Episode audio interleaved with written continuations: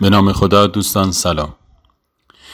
پشت این ظاهر سنگ و چوب و در و دیوار و شهر و روستا و درخت و این چیزها یه دنیای دیگه ای هست که هرچی توی این دنیای ظاهر ما با چشم غیر مسلح نمیشه دید که حکومت دست کیه.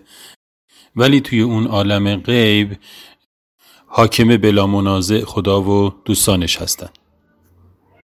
خدا به بعضی ها یک چشم بینایی میده که می‌تونن پشت این پرده رو ببینن پشت این ظاهر رو بتونن ببینن. و یه وقتایی به بقیه هم توفیق میده که این تصویری که اینها می‌تونن از پشت این دیوار ببینند رو خبرش به اونها هم برسه.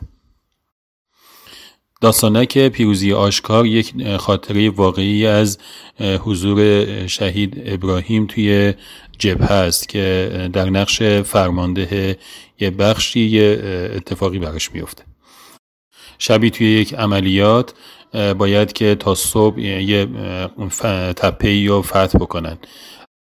هر کاری می‌کنن کاری از پیش نمیره تا اینکه همه می‌بینن که فرمانده بدون اینکه به کسی چیزی بگه سری میره بالای خاکریز و رو به قبله وای میسته و شروع می‌کنه به از آن گفتن. تا این اتفاق میفته با یه فاصله خیلی کمی تیراندازی ها قطع میشه و بعد می‌بینن که عراقی ها دست به سر تسلیم خودشون دارن تسلیم می‌کنن. و یه تیری هم شلیک میشه و به فرمانده اصابت می‌کنه و اون هم میفته بعد که اونها عراقی ها در واقع نزدیک میان میگن که این معزن کجاست؟ ما تا حالا فکر می‌کردیم که داریم با به ما اینجوری گفته بودن که با مجوسا و آتش پرستا داریم میجنگیم.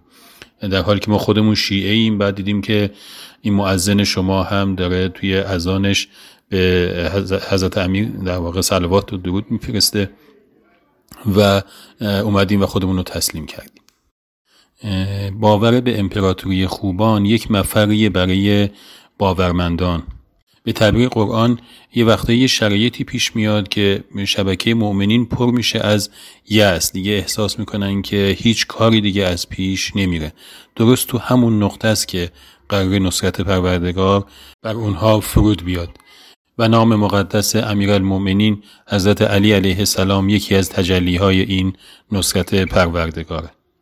به امید توفیق خدا نگهدار.